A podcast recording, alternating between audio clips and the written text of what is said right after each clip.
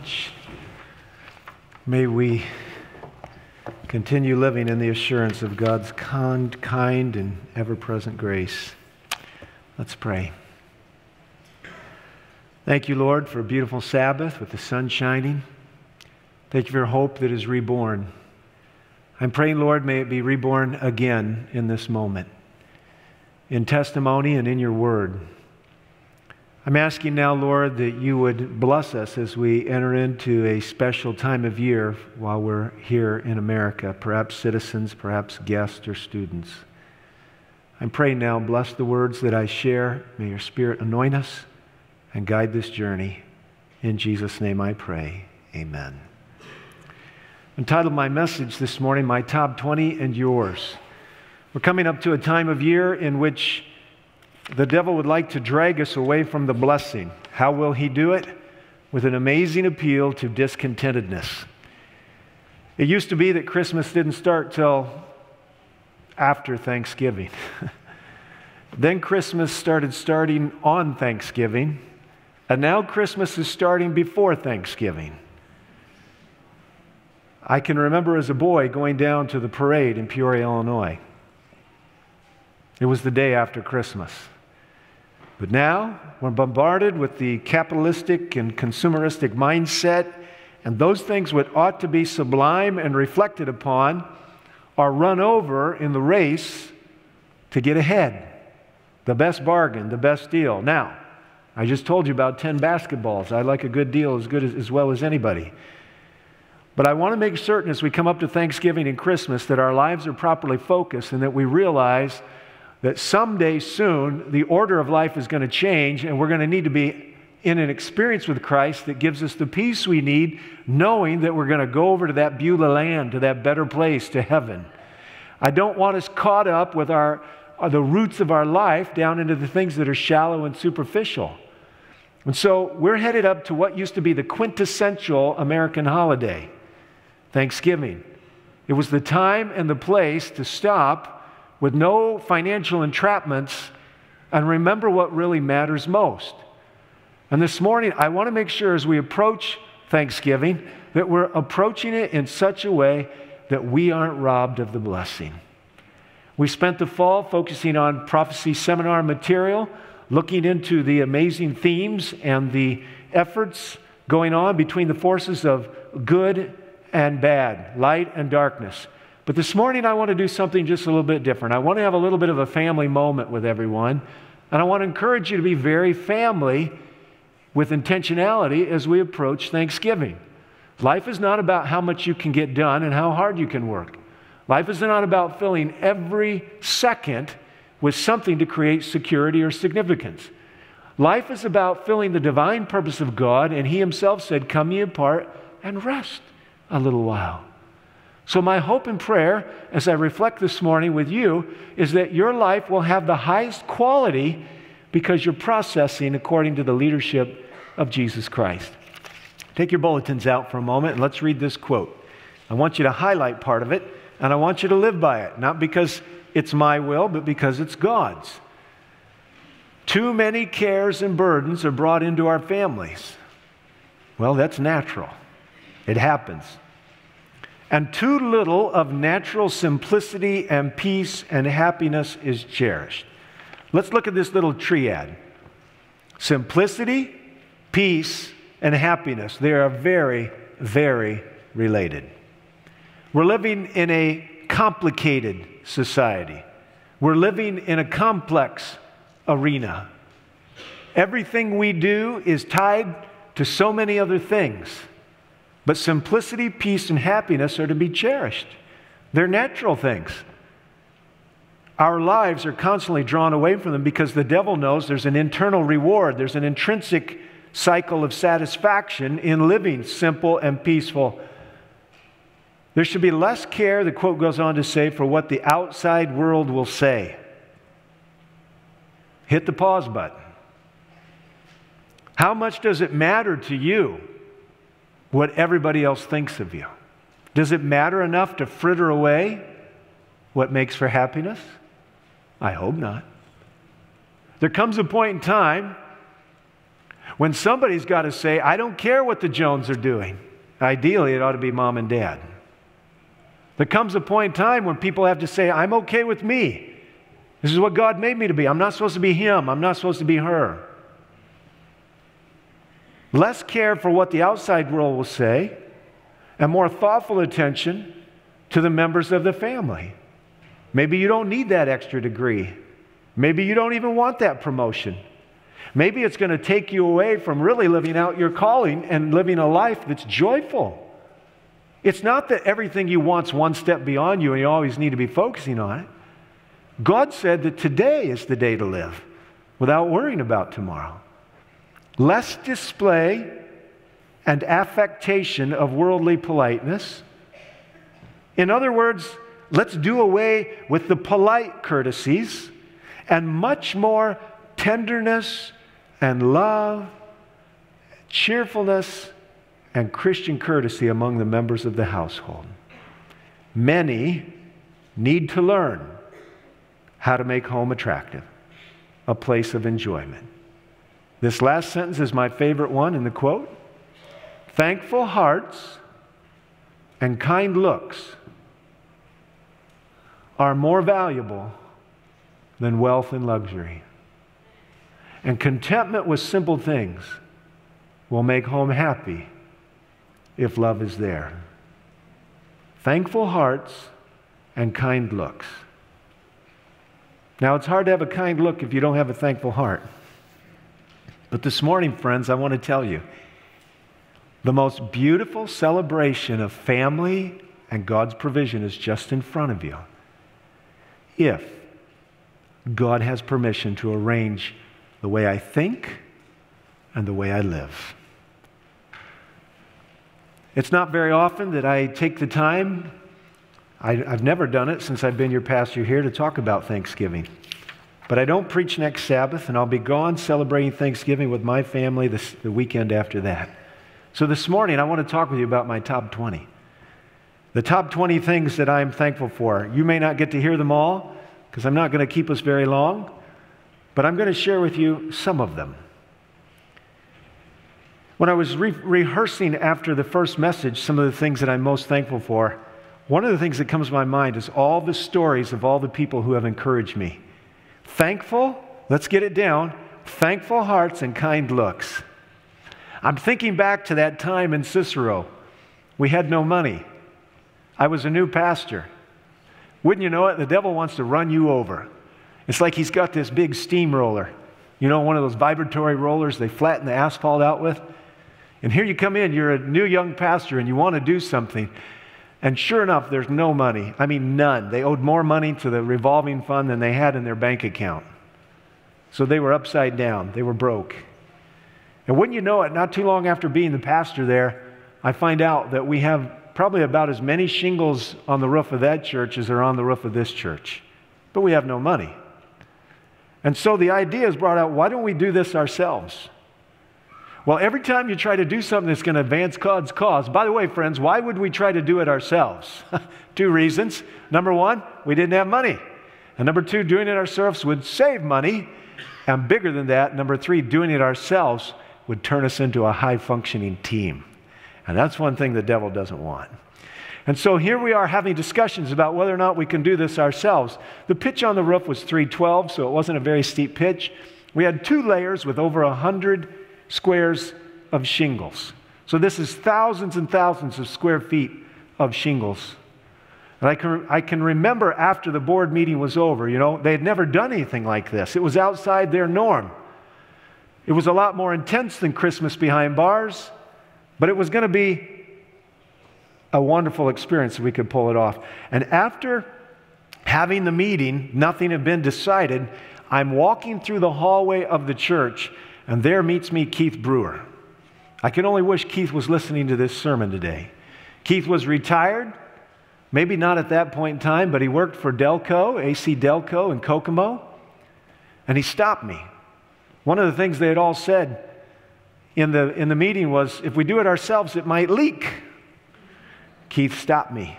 We weren't professionals, everybody knew that. And I can still see where I was standing in the church, and he looked at me with that Hoosier way. He was a Indianian, there's such a word. And he was, uh, he was a down to earth guy. And he looked at me and said, Pastor, he said, when the professionals put it on the first time, it leaked. Those of you who choose your lived your life looking at the glasses half full, you don't know how much you do for other people. I want to tell you, we went on to do it. We had kids on the roof, and adults on the roof, and senior citizens on the roof. Everybody had a hammer in their hand, no air nailers. We did it that way on purpose. It equalized the playing field. Everybody was a contributor. We, when the sun went down on Saturday night, we had light towers out there and a big telescoping forklift, which was a lull. And we started tearing that thing off, and we worked till way into the early morning. We filled trip dumpster after trip dumpster full of shingles. And the next morning, with just a little bit of sleep, we were back out there. People on the road were slowing down to look at us. There's little kids hammering their shingles in. We finally got to where it looked like we were going to have to speed things up, and we broke out some air nailers. But I want to tell you, we had our ice cream at the end of the day, and the joy of it was all started, probably got us just far enough to go the rest of the way with people like Keith Brewer said, Pastor, it leaked when the professionals put it on. How are you looking at life, friends? Do you really believe there's a God out there that can make this work? Do you really believe there's a general the, over the Lord's army that can make a victory where it looks like there's a defeat? Why are all these stories in the Bible that explain to us how grim and dark it looked, and why does God wait till the last moment? Because God is teaching us to believe in anticipation of the final battle that it can be done. There's all kinds of people in the church, but the ones with thankful hearts and kind looks are more valuable to the church than anybody else, even more than the ones that can write big checks. All of us doing our part, but a thankful heart and a kind look. You got that worker at, at, at, your work that's grumpy and unpleasant and nobody else wants to deal with them? You give away kind words, kind looks, and you just see if your witness doesn't have a lot of credibility to where the people, when you speak, they listen. Our life is to be full of all kinds of heartfelt offerings to other people that cost us next to nothing. One of the problems with having these devices in our hands all the time is that we're missing out on the opportunity to be intentional with a thankful word and a kind look. The world is weighted down with oppression. The world is weighted down with discouragement. The world is weighted down with self made misery. But what we need are thankful hearts and kind looks. On my list of 20 things to be thankful for today, the first one well, the last one, but the first one I'm going to talk about are my problems. All the problems I've had through the years, whether it was getting told I couldn't go back to church school or I couldn't come back to the university or whatever it might be, all of these problems are what God said were His workmen to make me who He wants me to be. Take your Bibles and open them up to the book of James. James chapter 1. James tells us that God's at work all the time, and He's working through the difficulties which we can't get out of anyway. But how we get through them and how we come out on the other side, that's the issue. James chapter 1, little book, just after Hebrews, few books before the book of Revelation. So find the last book in the Bible and page backwards, and you'll be there. James chapter 1. But some of us don't want to be in a real family. Well, I want to tell you, God is the ultimate father and mother, and He takes care of His children. Consider it all joy, verse 2, James 1. My brethren, when you encounter various trials, knowing that the testing of your faith produces endurance. Now, most of us don't really want to consider it pure joy when we get into trouble. When we're up against hardship, heartache, heaviness. I don't I can't really tell you that I naturally look at everything that way either. But I do turn to God so that I can learn something in the midst of it all. It's the testing of my faith that's going to produce endurance. Verse 4 Let endurance have its perfect result so that you may be perfect and complete, lacking nothing. Now, we're right before a very famous verse.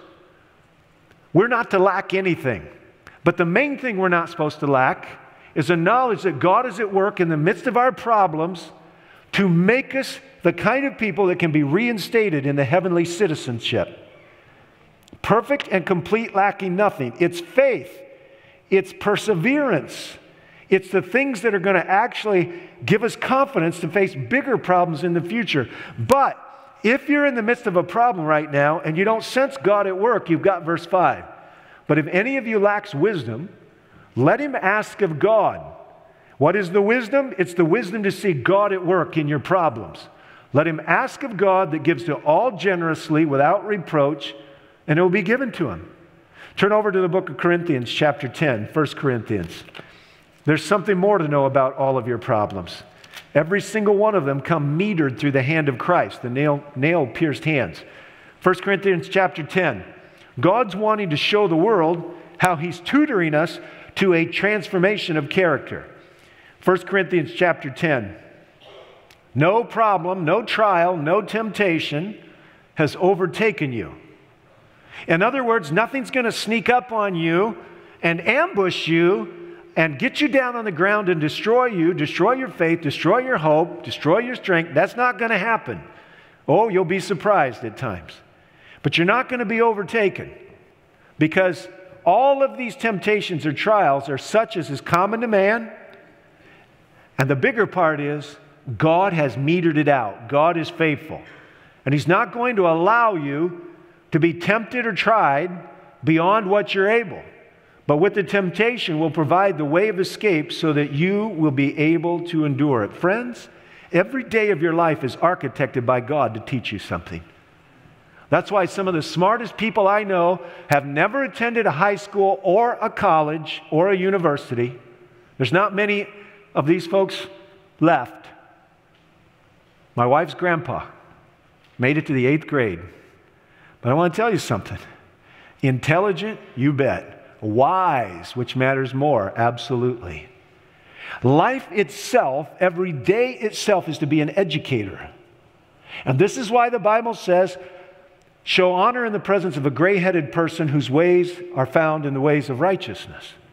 Life itself is the ultimate educator. Some people have skipped life and thought a college degree would make up for it, but it doesn't.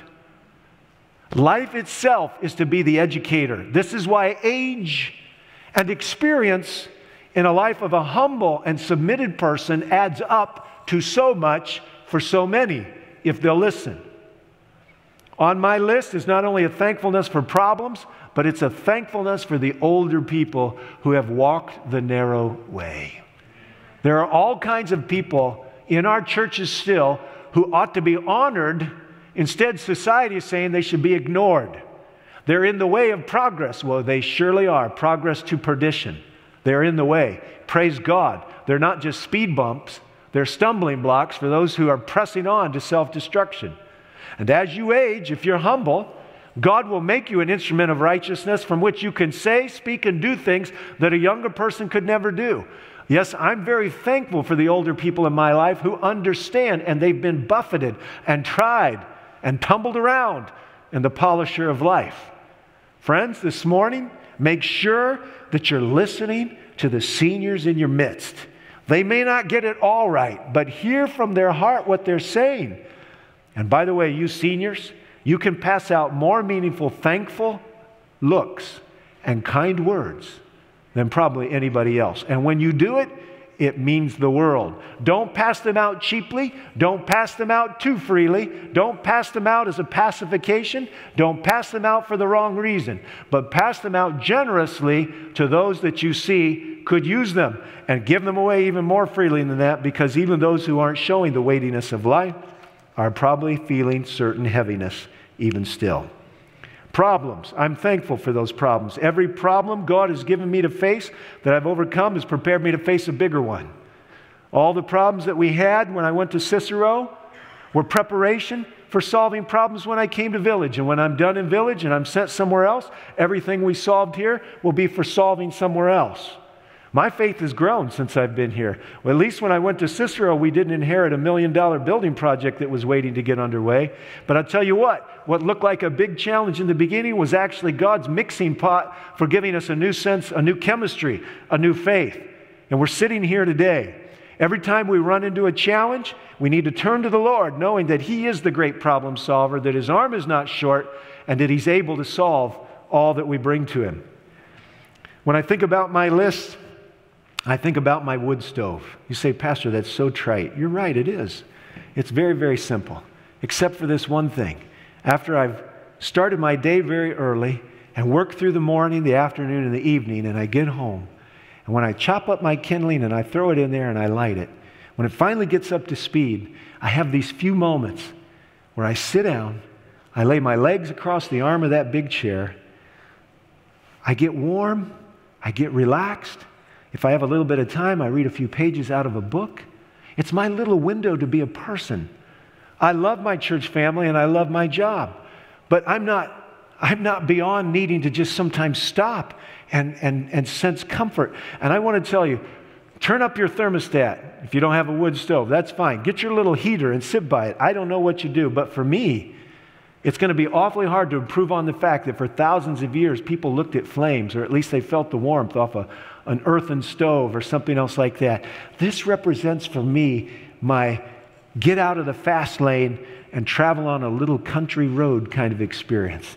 I'm thankful for all the gifts, including wood, that have made my wood stove burn, and I'm thankful for the fact that all the world can be pressing on me, but when I'm watching the flame flicker through the glass and I'm holding that book in my hands, God is just enriching me. I'm thankful for slow cooked food too. There's something about a microwave that's wonderful in our fast paced world, but there's something about a pot on the stove or a crock pot just slowly cooking up some lentils. I'm thankful for things that go slow. I like to go fast sometimes, but I want you to know something. There's something about slow that's becoming more and more rare in this society. But slow is for many things that matter in eternity better than fast. And friends, I hope that you'll put some slow time. I hope as you come up to your Thanksgiving, you'll have a little family covenant where you say, you know what? Today, for at least this many hours, these things are all put in a basket, and we're not going to turn the TV on. We're just going to talk. We're just going to be with each other. We're going to rediscover the interest that comes from what happened to you. And I'm going to be interesting as I tell what's happened to me. All kinds of stories. When I think about my list of 20, I have love at the very top of my list. What would the world be like without love? It'd be so terrible. I experience it in so many ways. God is the author. He flows very beautifully through my wife, my children, my parents, my friends, my coworkers, through you. All of these are categories of thankfulness that I have. And as God reflects through you into my life, I'm a richer man. Hope I want everybody here to have hope. My wife was telling me a story that her teacher had shared with her recently. They took some mice and they stuck them in a bucket. They wanted to see how long the, the mice could live in, in water. How long could they swim? So these mice are in over their head, but they're floating and their little paws are, are beating the water and they're, they're going to the sides of the bucket, but they can't get out. There's nothing for them to grab onto. The mice lasted about 20 minutes. They took the mice out before they perished. They allowed those mice a rehabilitation time. I don't know how many weeks, but then they took those same mice and they stuck them back in the bucket. How long do you think they swam? Get your number. How long would mice who had been in a situation of duress for 20 minutes come to their very end where they can't keep swimming? How long could they swim the next time they stuck them in the bucket? Now, we can't prove how mice think, but we can postulate. They stuck those same mice in a bucket of water and they hung on for 32 hours. They postulate, at least some do, that in the back of their little mice mind, they knew deliverance might be coming. We can't prove it, but I want to tell you if I was swimming in the Atlantic Ocean because my airplane had to make a landing and I knew somebody was coming, I'd hang on a whole lot longer than if I thought it was all over and nobody knew about me. Friends, the good news is somebody knows about you.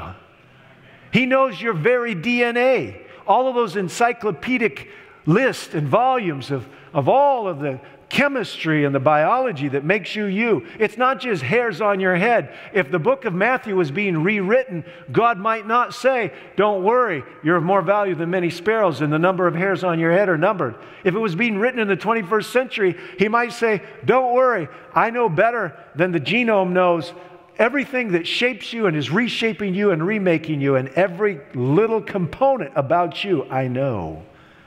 Hang in there, friends. We have real hope. This God who's made the cosmos has become one of us, and He understands the vicissitudes of life, the heaviness, the heartache, the uphill battle. He knows what makes you laugh and He knows what makes you cry, and He's hoping that you'll put all of yourself into His hands and trust Him. I'm praising the Lord today for God's patience, for His grace, and His power. I'm so thankful I can turn to God. There are moments when I see things about myself I don't like. There are moments when I've done things I wish I wouldn't have. I'm so glad God is not put off with me and I can come back over and over again. As a matter of fact, I'm so glad He woos me back. And for that grace that covers, and for that grace that cleanses, and for that grace that empowers, I'm thankful. I'm thankful for every time God's told me no. No. Man, I've got a long list. Some of it doesn't hardly matter, and some of it matters for everything. I pastored almost 20 years in my last district. It was a wonderful journey most of the time. But there were phases of my life when it's like, Lord, would you deliver me? And He wouldn't. I may have told you the story once before, but I'll tell it again. The audience changes. I knelt on my knees probably a Wednesday or a Thursday. I said, God, if you want me to take a call, send me a call today. Of course, when you pray that kind of prayer, you're paying attention to the phone. And most pastors aren't in one place nearly as long as I was. And so the longer you're there, the more you can appreciate my prayer. Because sometimes you know more than you want to know, and sometimes you have less faith than you need to have. The next day, I got a phone call from a conference president, a friend of mine, to a church that would have been a lovely place for me to raise my boys right next to the Rocky Mountains. The only problem was, it was a few hours too late. Man, I wanted to say, sure, I'll come out and look. I waited a week to call him because I didn't have the courage to shoot my opportunity in its own foot. But I finally did. And I want to tell you, as I look back on the trajectory of my life, my ministry, and my family, what God was doing, He was saying, Now listen, Ron Kelly. Ellen White says, There's no less a place prepared for you right here than there is in heaven. In effect, what God said, All right, I'm listening. So you think I'm not listening? Oh, I'm listening. The call won't come today, it'll come tomorrow. So that you know that I'm listening and that the answer is no. You're going to stay right here. And I want to tell you something. What you feel in the moment is what you may not feel in the future. But I'm going to tell you, standing here before you today, I know beyond the shadow of a doubt that there have been dozens of things where God has said no to me, where if I would have gotten a yes, it would have turned out to be the wrong answer, not only just for me, but for my spouse and my children and how many others, I don't know. Friends, rejoice when God says no. You're looking through a keyhole. You can't see what He sees. It's like uh, one of those boys said at the academy. He said, it's like, it's like life is this great big computer screen and we get to see one or two pixels. You just remember that. We're trusting God. I'm thankful, friends, this morning for my passport. I am a citizen of the United States, and I want to tell you something. I'm thankful for the liberty it stands for, the freedoms it has protected, the opportunity it's given. And while this is not, you should be proud of your country wherever you're from. Today, we all happen to be right here who are listening in the live in this presence, you're in the United States of America. It has its problems. It is not the It is not the heavenly land, but while we have opportunity and while it represents what is represented around the world, which is liberty of conscience, freedom of speech, and all these other grand freedoms, we ought to exercise our power and take advantage of it. I'm thankful for my church, not just locally, although this is where I'm thankful first and foremost. I'm thankful for every single thing we've done together. I'm thankful for every person we've facilitated a better education to, whether it's in Benton Harbor or whether it's in El Salvador. I'm thankful for every prisoner who's received a package. And by the way, I'm guessing it's getting upwards towards 15,000 packages we've sent.